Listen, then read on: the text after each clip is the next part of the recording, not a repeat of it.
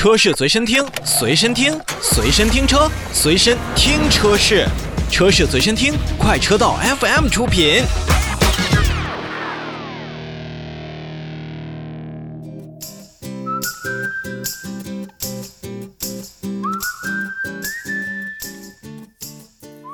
让我们关注一下国际快讯。台积电和台湾芯片同行正考虑再次上调汽车芯片的价格。据日经新闻一月二十五日的报道呢，台积电和中国台湾同行正在考虑再次上调汽车芯片的价格。台积电、先锋国际半导体公司和中国台湾第四大代工企业联华电子等公司都在考虑这件事情。目前呢，抱团一起想的是最高要涨价百分之十五。看来这个芯片荒啊还是没有解决，不知道会不会有更好的一些应对的措施。我们来看特斯拉，特斯拉财报或将为马斯克解锁七十亿美元的薪酬。美国时间的一月二十七日，特斯拉将发布最新一期的财报，这有可能呢为该公司的 CEO 埃隆·马斯克解锁七十亿美元的期权。与此同时呢，特斯拉的股票持有者们则非常希望听到。该公司的二零二一年的交付目标，不管是未来小鹏，还是最熟悉的特斯拉，其实，在整个的电动车领域，不光是现在新车在推动着他们向前进步，而在资本的领域也在逐步的推动向前。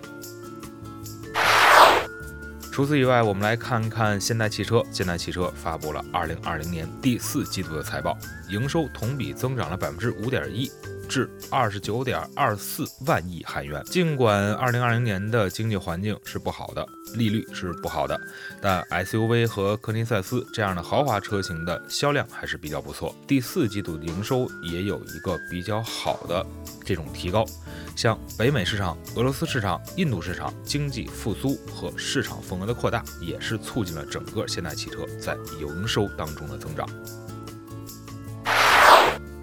再来看看我们许久没有谈到的通用汽车。据说呢，高通将为通用汽车供应下一代的汽车驾驶舱芯片。高通和通用汽车在联合声明中发布，高通呢也将为通用去提供更多的驾驶舱芯片，并开始整合高通的自动驾驶辅助系统芯片，以实现通用汽车在自适应巡航控制以及变道控制当中的功能实现。